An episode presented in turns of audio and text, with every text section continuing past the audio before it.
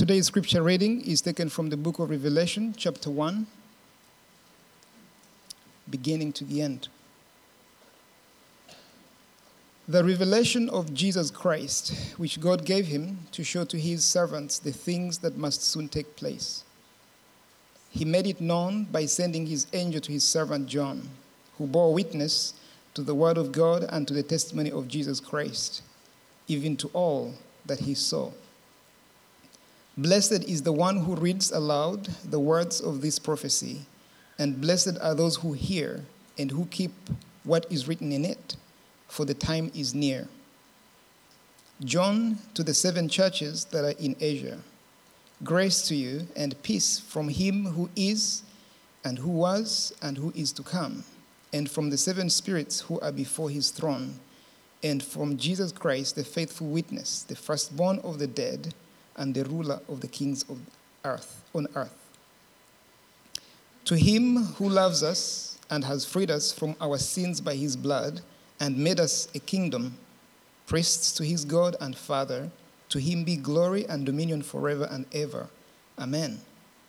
Behold, he is coming with the clouds, and every eye will see him, even those who pierced him, and all tribes of the earth will wail on account of him. Even so, Amen. I am the Alpha and the Omega, says the Lord God, who is and who was and who is to come, the Almighty. I, John, your brother and partner in the tribulation and the kingdom and the patient endurance that are in Jesus, was on the island called Patmos on account of the word of God and the testimony of Jesus.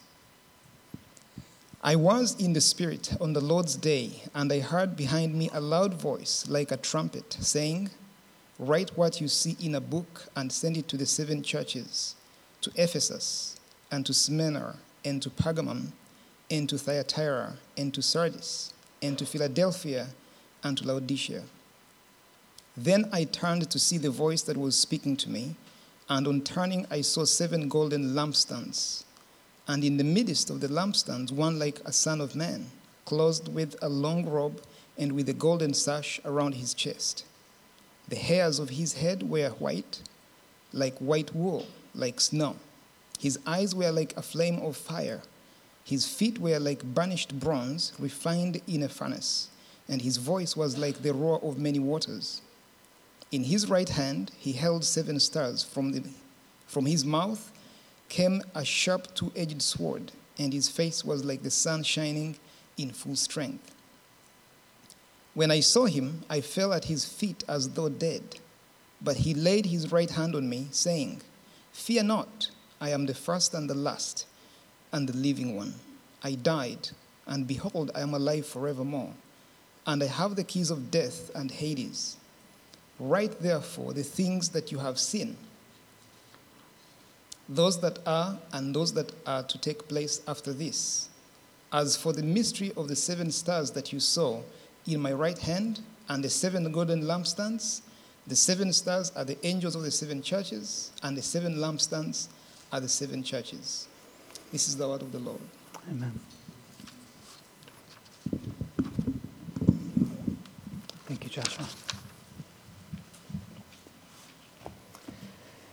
Father, we want to say thank you for your word, and we ask you to bless the reading of it. Let the blessings that we see in uh, this opening words of this chapter be uh, present with us this morning. We ask for your help and your goodness. Lord Jesus, you have revealed something. Let us see it. You have spoken something. And Lord Jesus, I pray you would let us hear it. Let us not miss anything that you have planned for your children to know or see or understand. So give us understanding. And by your Spirit, I pray that you would um, apply to our souls and our lives all the blessings that come from faith in you, and including the saving blessings of eternal life, but Lord, the present inner healing that comes from your Spirit being at work within us. There are those in this room who need inner healing. Lord, we need to be mended. Our souls and emotions and minds are wounded. And I pray that your blessings would be upon that inner work that only you can do. And so, Lord Jesus, as the Lord and King of heaven, would you be honored among us this morning? And would you let your word bear fruit in our hearts? In Christ Jesus' name I pray. Amen. I invite you to have your Bible open or your device open to Revelation chapter 1.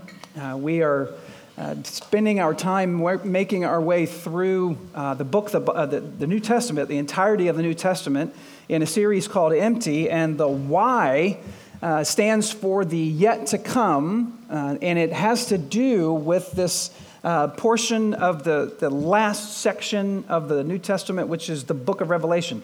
And so we are um, looking today at this yet to come portion. We'll spend two weeks on this, but here is the, uh, the first portion today. We will, uh, Lord willing, get through the first 11 chapters this week, and next week we will look at the last 11 chapters. That's what we're, we're aiming at.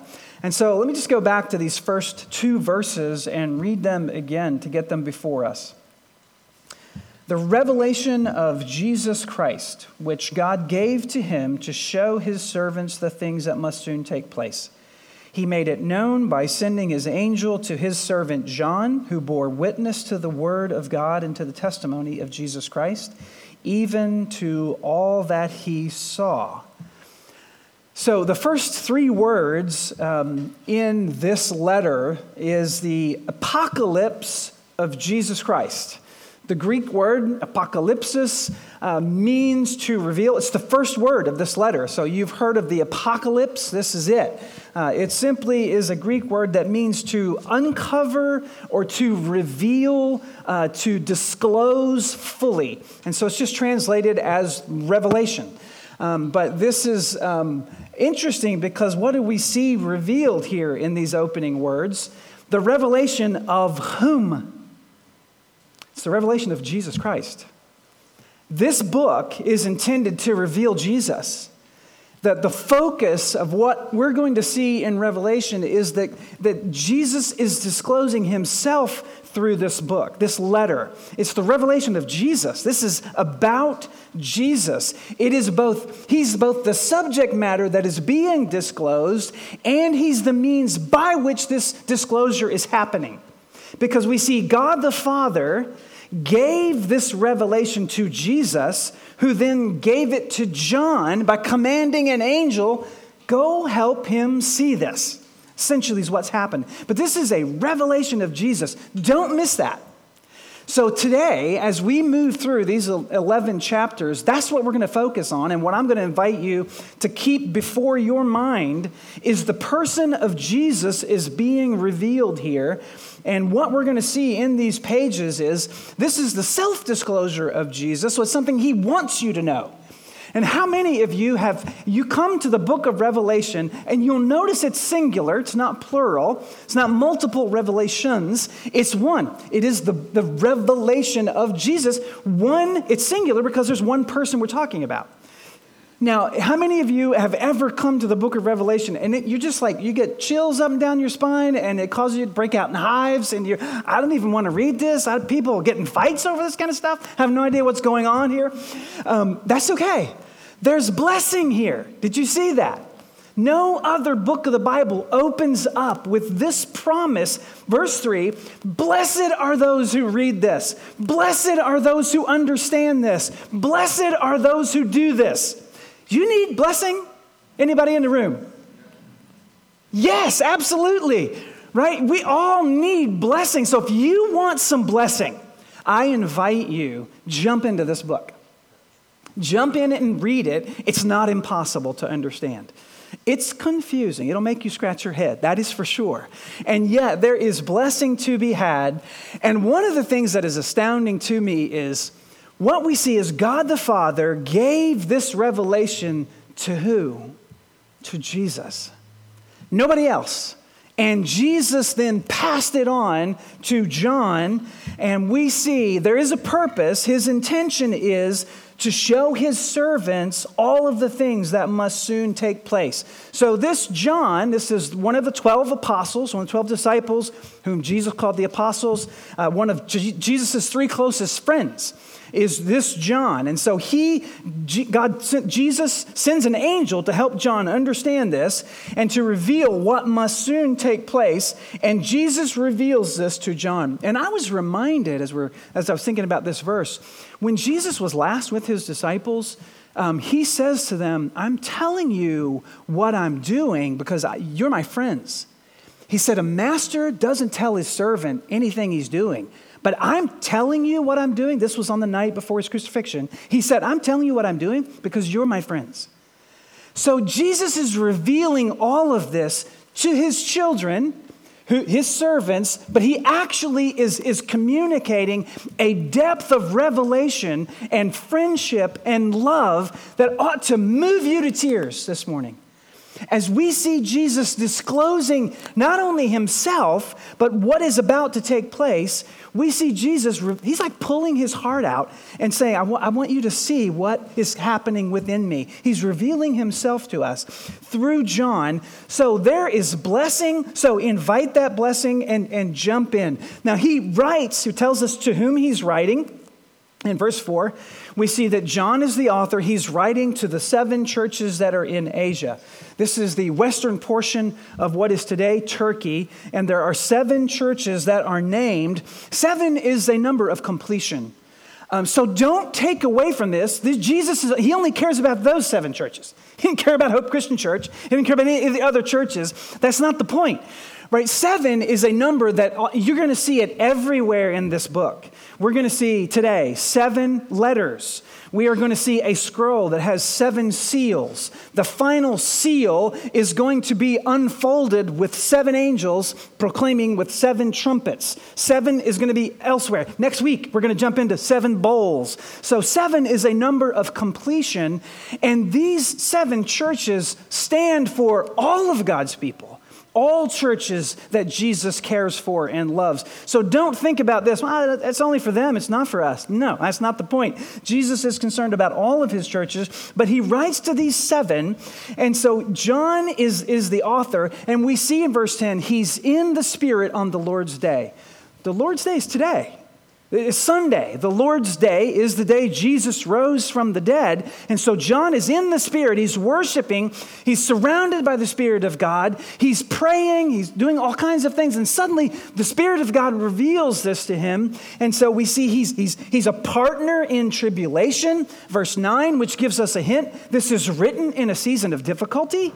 Um, he says, I'm on the island of Patmos, which is on that uh, about 35 miles to the west off of the coast of Turkey. It's, it was used by the Romans in the same way that Australia was used by the British as a, a place of exile for political prisoners. And so, John, he tells us here, because of the word of God and the testimony in verse 9, he's been exiled. He has been sent off to this island uh, he, for the, because of his testimony in Jesus. And, and so we know when was this written? Church history tells us that this was probably written, Irenaeus says, at the end of the reign of Domitian, which ended in AD 96. So Domitian was the youngest son of Vespasian, who we met last week.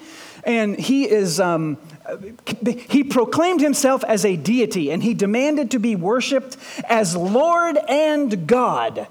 And anyone who would refuse to worship him as Lord and God could suffer confiscation of property, physical beating, exile, like John apparently experienced, or even death. So John has probably refused to worship Domitian. He's probably refused to worship the statue of Domitian, and he has been exiled because of his refusal. The stubborn Christians, they only worship Jesus.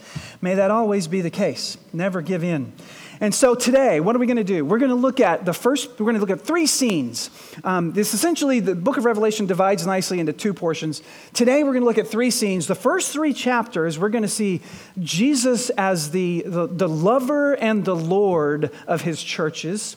Uh, the second three chapters, I mean, chapters four and five, we're going to pull that back a little and see into heaven, and we will see Jesus worshiped as the sovereign Lord, as the, the lion of Judah and the lamb who was sacrificed. And then the, the, from chapter 6 until 11, what we're going to see is Jesus revealed as the only just judge who can judge the earth and unfold God's plan of judgment. So, this first portion, the sovereign Lord and lover of his church, that's what we see because we are told, John says this in verse 5 uh, this is the one who loves us.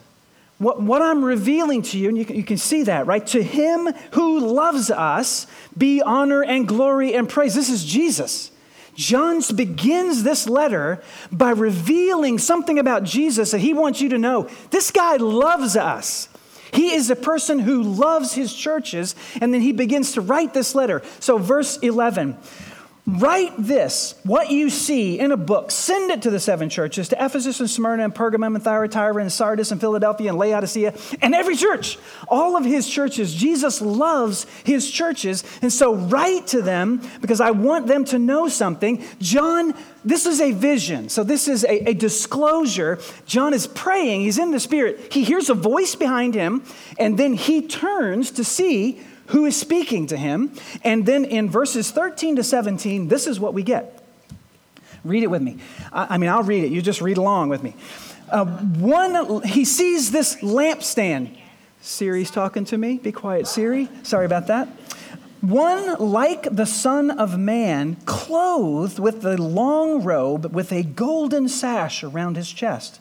The hairs of his head were like wool, were white like snow and his eyes were like a flame of fire. His feet were like burnished bronze, refined in a furnace. His voice was like the roar of many waters. And in his right hand he held the seven stars. From his mouth came a sharp two edged sword. His face was like shining a sun in full strength. And when I saw him, I fell down like a dead man. Who's he talking about? He is talking about the, the lamb who died. He is talking about Jesus. Is that the picture of Jesus you have? When you kneel down to pray, do you see some meek little Middle Eastern man? Or do you see a mighty, wizened warrior who has white hair, eyes like flame, mouth with a sword coming out of it, it is powerful like the roar of oceans, many waters, and then this golden sash indicating the royalty, feet like burnished bronze. The effect it had on John was he almost passed out. When you pray, who are you praying to? When you pray in the name of Jesus, are you praying to someone you think maybe you can do something about this? I, I don't know, you know. Jesus, could you, can you, you know, do a little tweaking or who are you praying to? Who is this risen Lord of our lives? He is mighty. He has a voice like many waters. He, John is paralyzed when he sees the Lord Jesus.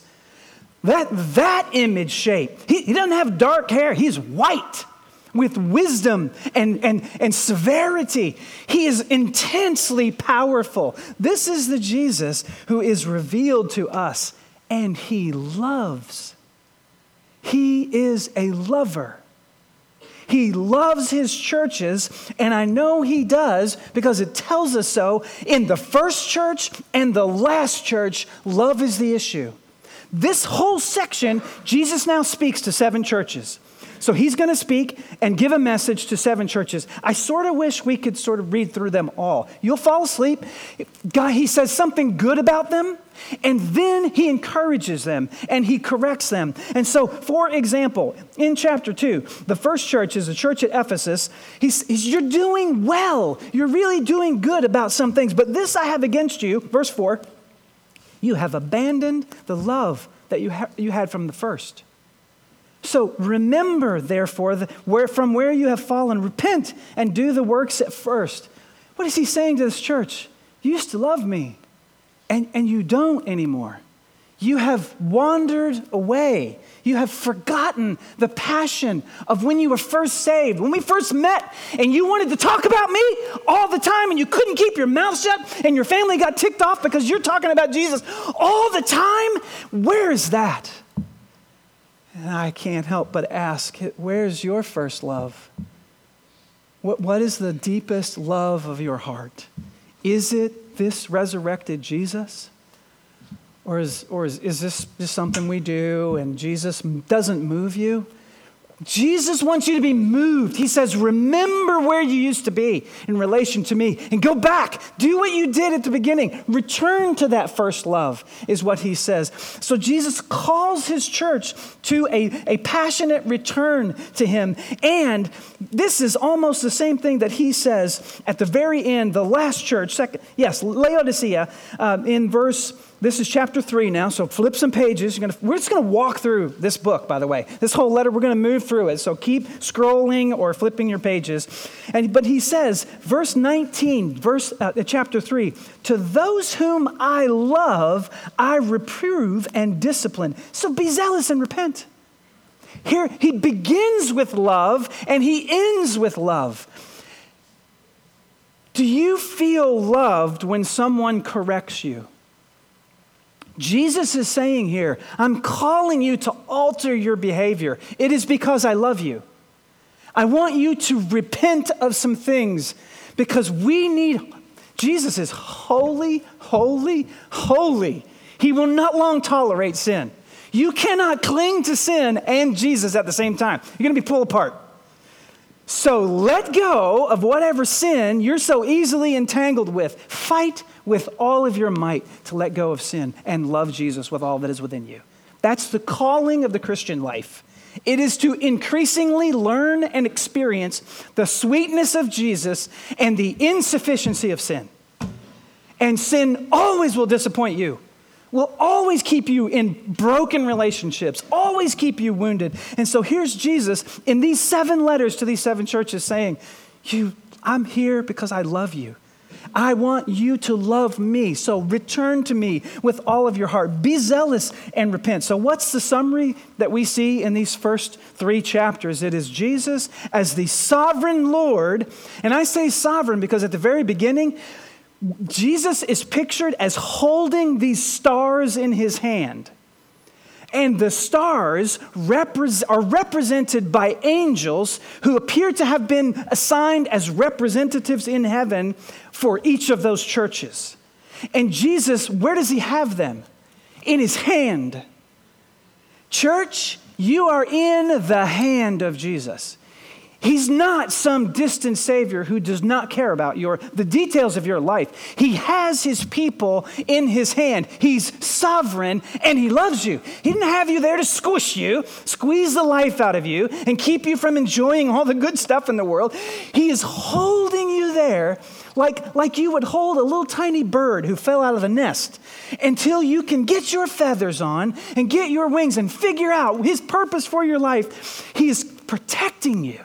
He loves us. So that is the Jesus who is revealed in these first three chapters. He is a sovereign Lord and he's a lover of his church. And the second vision we see in chapters four to five is Jesus as a lion and a lamb worshiped in heaven. Chapters four to five. So John takes us now away from earth and he catapults us, as it were, into heaven. And this scene is Jesus is both the lion of Judah, we will see he is worshiped as, and also the lamb who has sacrificed himself in order to purchase people from every tribe and nation and people and tongue. So this is what John sees. He, he, he, see, he behind him, he sees a door in this vision, and through the doorway, he looks into this door and he sees the, the throne of God in heaven. And around that throne are 24 other thrones. And the elders are sitting on those thrones. And he hears lightning, he hears rumblings, he hears peals of thunder. Uh, and remember, what, this is like what happens when God shows up. If you think about um, the mountain, uh, Mount Horeb in Exodus chapter 19, when God descended on the mountain, there were rumblings and people freaked out and said, Moses, you you go talk to him. We'll stay back here where it's safe. Right? This is, this is what we, John sees. And he sees into heaven. And these 24 elders are worshiping. So 4 8. Holy, holy, holy is the Lord God Almighty, who was and who is and who is to come. And then the 24 elders fall on their faces and they say, Worthy are you, in verse 11 of chapter 4, worthy are you, O Lord, to receive glory and honor and power. For you created all things, and by your will they exist existed and were created. So, this is what John sees through this little doorway, and he's drawn in to this vision. So, picture it picture the throne of God and seeing him sitting on the throne with this surrounding, this little worship scene surrounding them. And then what we see is John notices that in God's hand, he has a scroll. And it is a scroll with seven seals.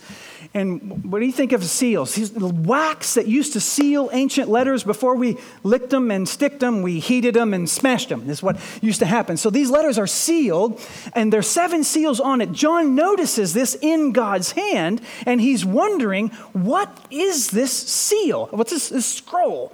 And, and all of a sudden, another angel loudly proclaims, okay, interesting footnote when, if, you, if you're bold enough, you want to read through the book of Revelation, which there's great blessing, so you ought to want to.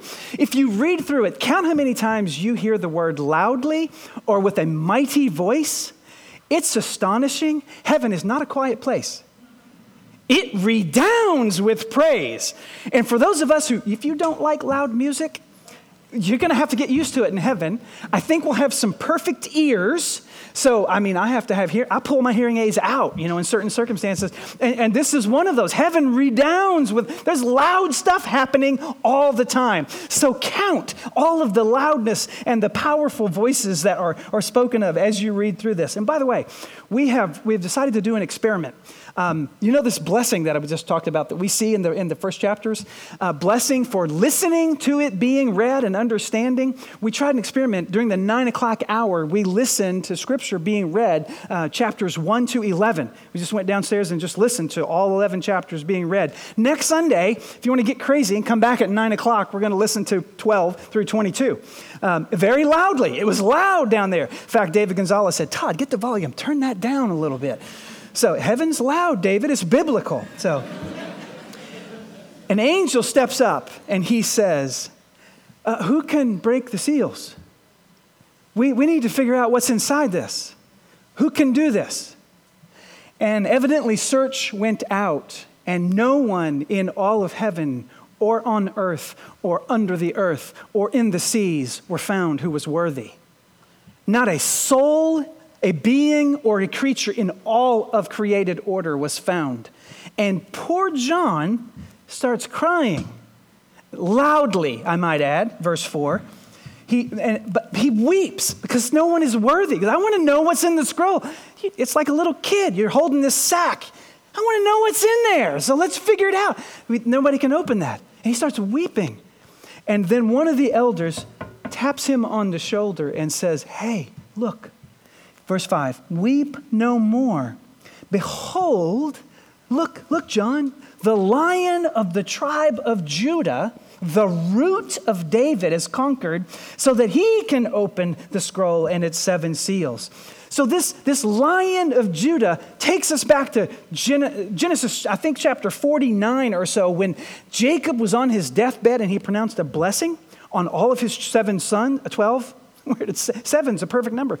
12, and he pronounces a blessing. He says, Judah, from Judah will come a lion like leader who will reign, and the scepter, the, the, his, the, signifying his rule, will never perish, will never pass away. He will reign forever.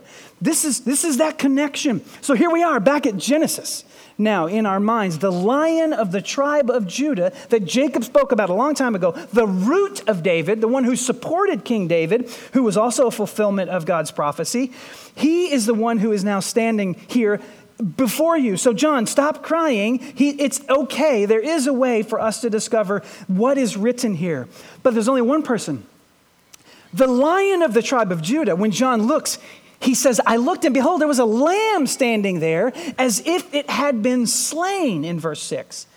So, this, of course, is Jesus the wound, he says, it looked like he had been dead. So the wounds of Christ Jesus are visible. This is the, the nail prints in his hand from his crucifixion, the, the holes in his feet, the, the sword where his side was ripped open. That's visible. We can see those wounds of Christ in heaven, and he realizes he, he's alive, but he looks like he used to be dead. And he is the lamb. So Jesus is both the lion of the tribe of Judah and the lamb who has sacrificed himself in order to pay for the sins of all eternity. And when this happens, this lamb alone who is worthy, he steps up to the throne of God and he takes that scroll from the right hand of God, and then everybody, the 24 elders, break out singing a new song in 9 and 10, chapter 5, verses 9 and 10. Worthy are you to take the scroll and to open its seals, for you were slain, and by your blood you ransomed people of God from every tribe and language and people and nation, and you have made them the kingdom of priests of our God, and they shall reign forever.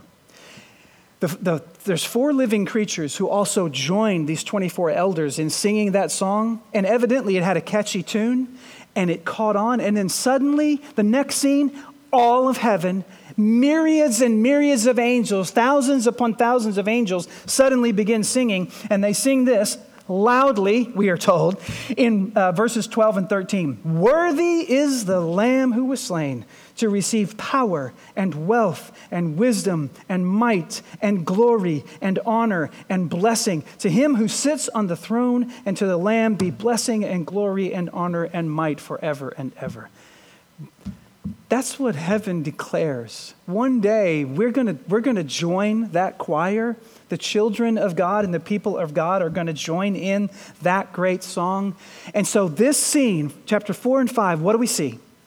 We see Jesus is revealed as the lamb who sacrificed himself in order to purchase an objective reality. A payment was made to secure people from every tribe and nation and people and tongue, but not just a little meek lamb who laid down his life, a lion whose voice sounds like mighty waters. So he is both, and heaven worships him alone as being worthy. So that's the second scene.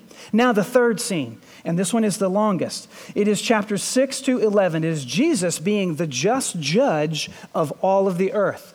What we see from chapter 6 to 11 is Jesus is now the judge who unfolds the wrath of God, and it has to do with that scroll that is in God's hand with the seven seals. Now, as, the, as we see the scroll and these seven seals, so picture in your mind a little scroll with seven seals on it, and it's going to progressively be unrolled. And each wax seal is going to be broken, and one through seven. And as, as those seals are broken, measured wrath of God goes out.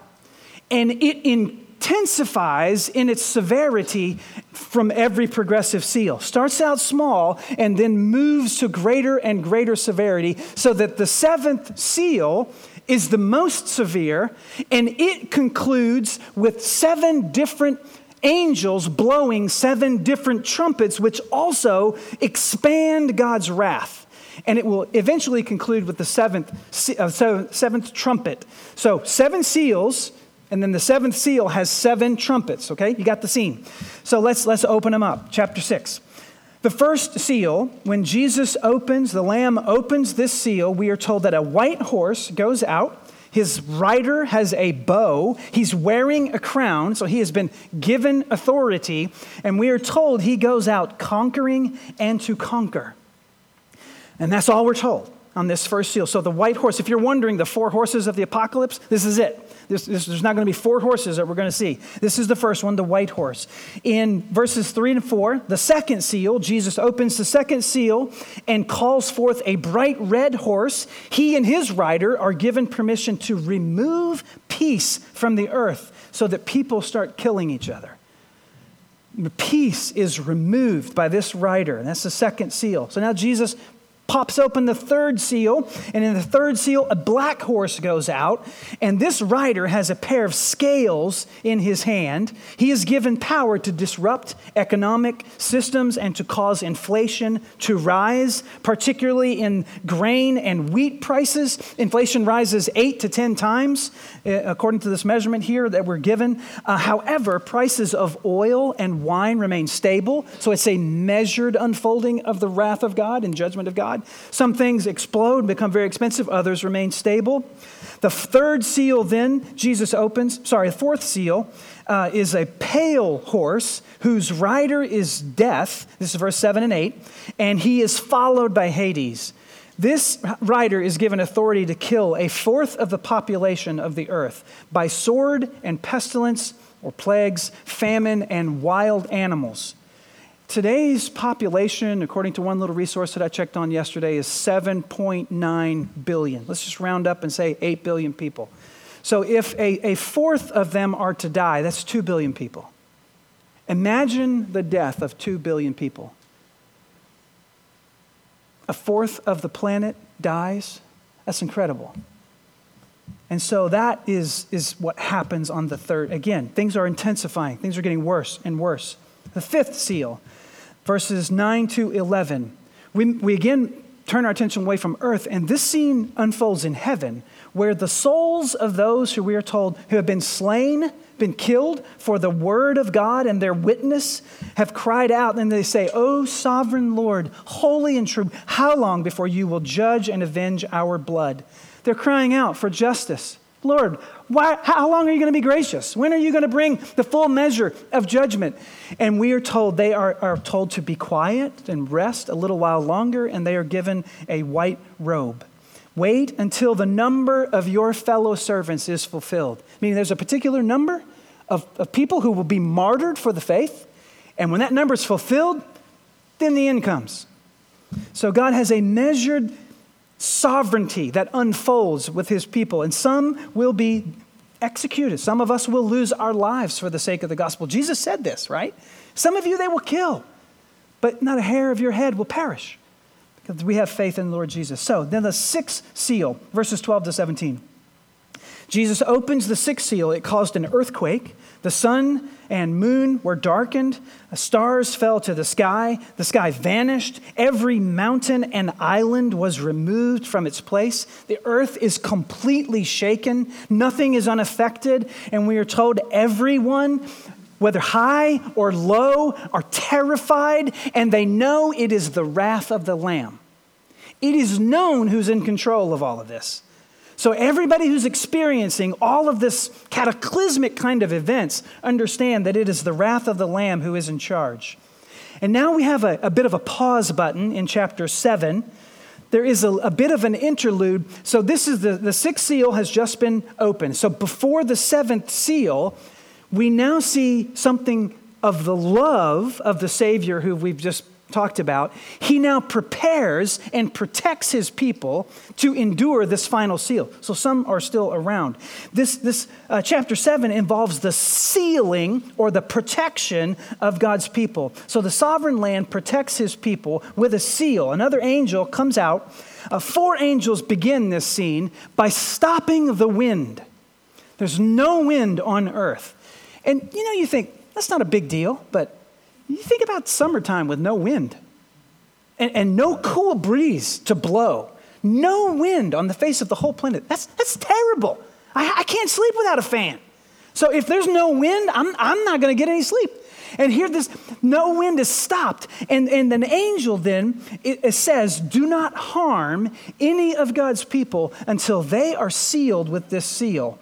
And so he goes out and seals on the foreheads of God's people. And the first half of chapter 7 represents ethnic Israel, where we are told that 12,000 from every tribe is sealed or protected, but then also from an incalculable number from every tribe and nation and people and tongue are also sealed. So not only ethnic Israel, but also Gentile believers are protected at this time.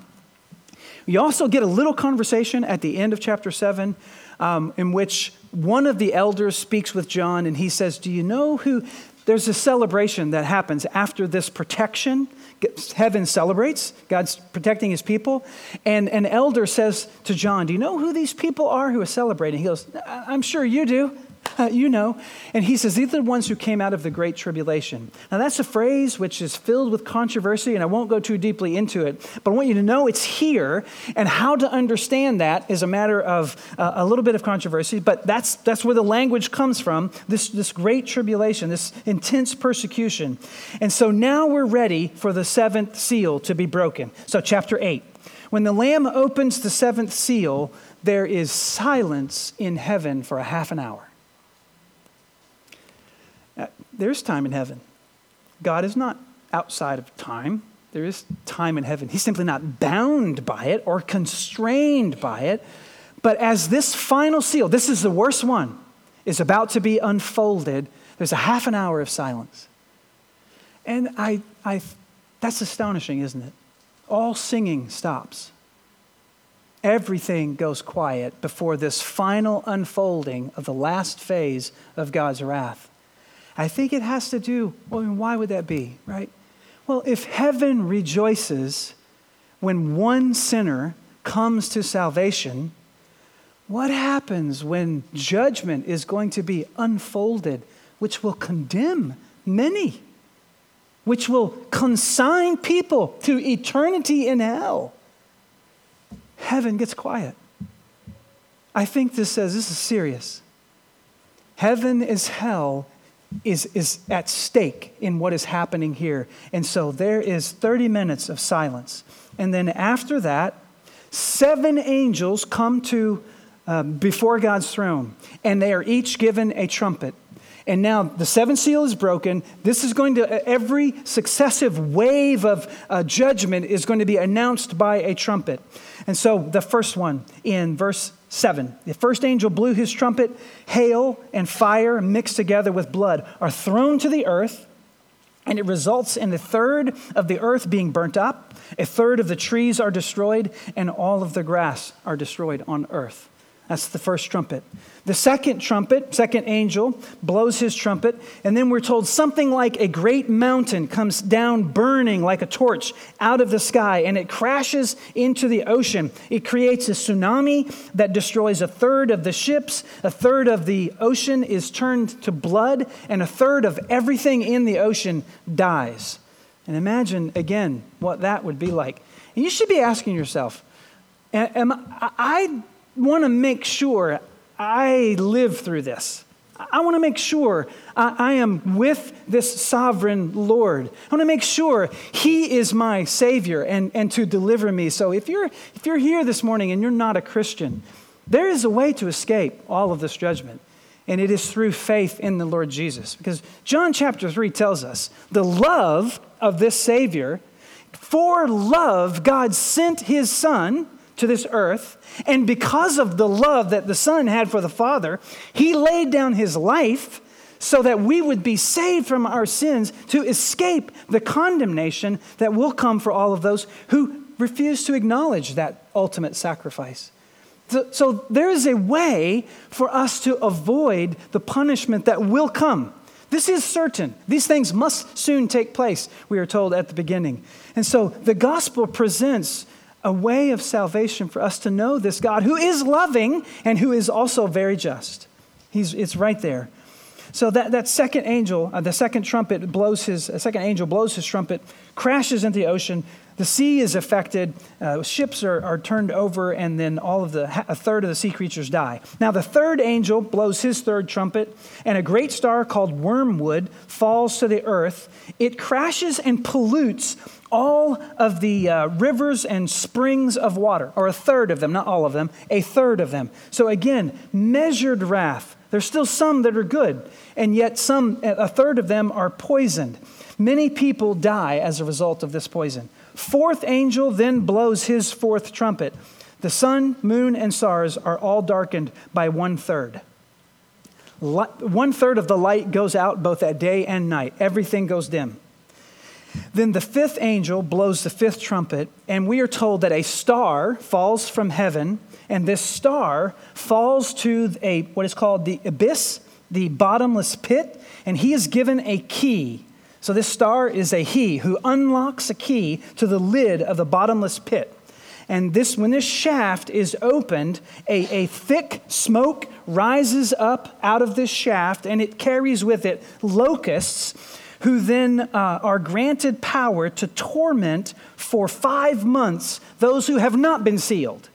So the, the protection that is over the people of God keeps them from this particular torment. And yet, here, these, these, these locusts with a powerful sting, like a sting of a scorpion, are unleashed on unbelievers and they attack them for five months. But their sting is not fatal even though people cry out and beg and plead to be allowed to die, they are not allowed to die. They must suffer this pain. And we're also told that a ruler over these locusts, who is the angel of the bottomless pit, which may or may not be Satan. It might be a different angel, or this may actually be him. He is called Abaddon in Hebrew, which means destruction. He is called Apollyon in Greek, which also means destroyer. Um, so he is given this power over these locusts for five months. They have their, and then after the five months, their time is up. And then we are told the first woe has passed. Now we're coming to the, the sixth trumpet. We're almost to the conclusion. The sixth angel blows his trumpet, and a pronouncement of four angels is called out from the Euphrates River. They've been prepared for this day and month and hour to go and kill a third of mankind. They accomplish this by 200 million mounted cavalry. Uh, so again, this is they go out and they kill 2 billion people. So the Earth's population has now been reduced by 50%, effectively. Um, they have horses' heads, but heads like lions. They breathe out fire and sulfur and smoke, and they have serpent like tails by which they can sting and again wound but not kill. And yet, two billion people are died, and many, many others suffer.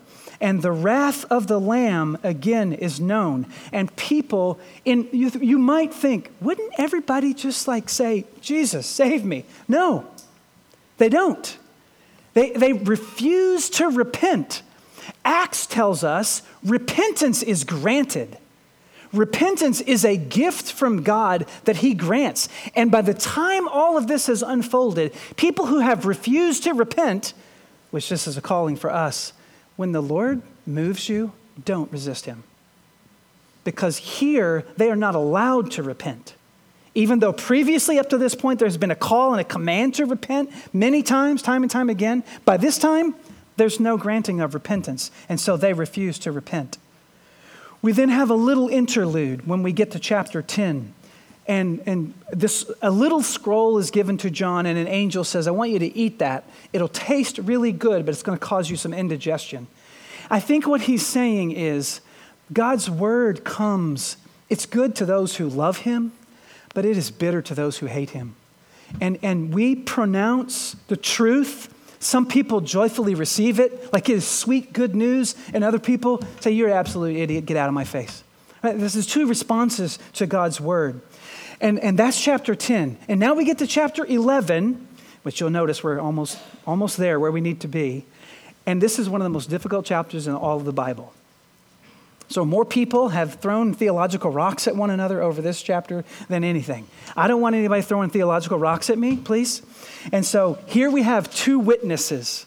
So, what we see is there is a, a, a, presentation of two witnesses. When you know, in order for truth to be established, two witnesses have to be given uh, and stand forth to testify. It's uncertain if these are figurative and to be received symbolically, or if these are actually two people who appear. There are good reasons for having both conclusions.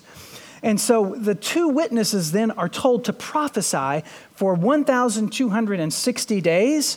Part of the difficulty is this chapter, it connects to Ezekiel, connects to Daniel, goes back to some to Genesis, First Kings. There's allusions, there's numbers that are written here, which connect all over the place, so it's hard to understand. But these two witnesses come and invincibly proclaim God's word for a, a season of time. Anybody who tries to kill them, they kill. They are untouchable until they fully complete God's will to their lives. And then, when they have finished the testimony, and I think that means they've said everything God has commanded them to say, they are allowed to be killed. And everybody on the planet knows them. And when these two witnesses die, Everybody has a Christmas like celebration and they exchange presents. They, they prevent these two witnesses from being buried. They leave them on the streets to be seen by all of the world, it says. And I remember as a kid reading that and thinking, how in the world, how can everybody in all of the world see two people dead in Jerusalem? Cell phones, cameras, TVs, it works, right? It, there, there is a way for this to happen. And, and these two witnesses then lie there for three and a half days, dead. And then suddenly God resurrects them, raises them up, and they ascend into heaven. It's kind of similar to who Christ is. Christ has been resurrected and ascended into heaven. That now is the end of the preparation for the final trumpet, the seventh trumpet. And here we are at the conclusion. At verse 15, the kingdom, when the seventh angel blows the seventh trumpet, we find this. The kingdom, this is a declaration, the kingdom of the world has become the kingdom of our Lord and of his Christ, and he shall reign forever and ever. Everyone, most scholars agree, this is the second coming of Jesus. This is the trumpet that announces when Jesus returns. And so here, this scene is now taking us away from earth and up into heaven. So 11, 17, and 18. We give thanks to you, Lord God Almighty who is and who was. For you have taken out your great power and begun to reign. The nations raged, but your wrath came, and the, uh, the time for the dead to be judged, and for rewarding the servants, the prophets, the saints, and those who fear your name, both small and great, for the destroyers, for destroying the destroyers of the earth. And that's the conclusion of this scene. And so, what have we seen this morning? First three chapters present Jesus as lover and Lord of his churches. The second scene, verses 4 and 5, reveal he's the lamb who was slain, he's the lion of the tribe of Judah. He is the only person worthy of unfolding God's wrath. He alone is to be worshiped and in heaven. And then finally, he is the just judge who measures out all of God's wrath. And so I, I simply ask you a question Do you love him? Do you love him?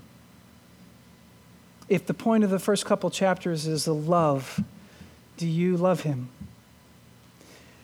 And if you answer honestly, and only you know your heart, if the answer is no, I don't, then I would invite you to say, right now, not don't wait till the song is sung, but to say into your heart, Jesus, will you give me that heart? Will you give me a heart that loves you? Will you change me now? At this moment, change me from loving the stuff of this earth and love you. Change me. Somebody asked recently, why don't you guys have altar calls? Because I don't want you to wait until the end to get saved. Get saved now. Pray to, you can, anyone, what does the Bible say? Cry out to the Lord, confess your sins, and you will be forgiven immediately. You don't have to wait.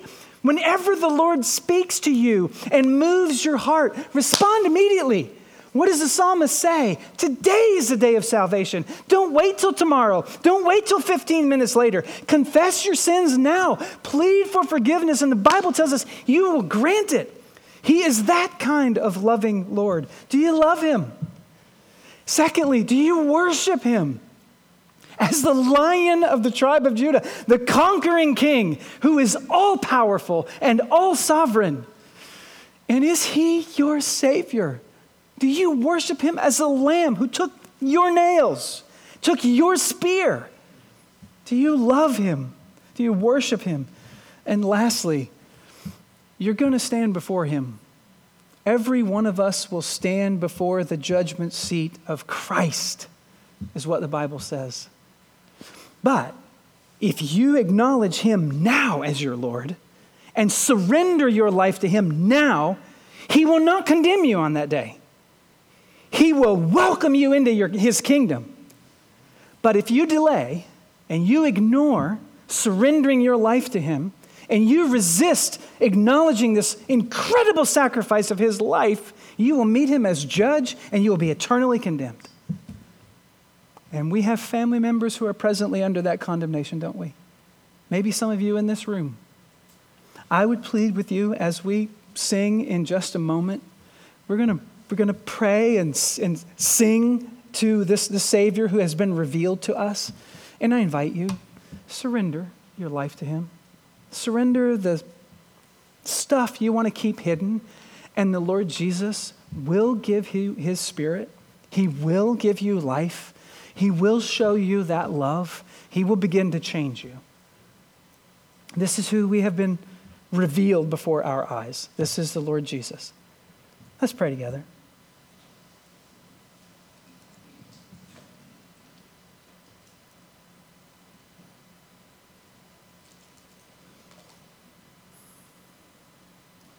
Jesus, we need help seeing you.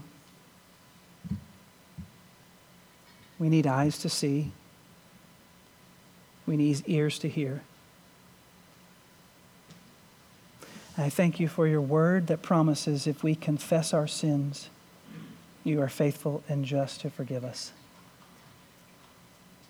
So, Lord Jesus, would you let us see you in all of your glory, your white haired, full, shining face like the sun in highest brightness. Let us see the strength of your arm. Let us hear the power of your voice. And let every one of us who are listening not refuse you, but let us happily surrender to you. And Lord, I pray that you would grant faith to those in this room who need it. Grant the ability to say, Lord Jesus, will you forgive me and cleanse me? And grant the ability to say, Lord Jesus, help me turn away from my secret sin. Help me turn away from greed. Help me turn away from selfishness and pride. And let us see you, Lord Jesus, in all of your glory. In Christ Jesus' name I pray. Amen.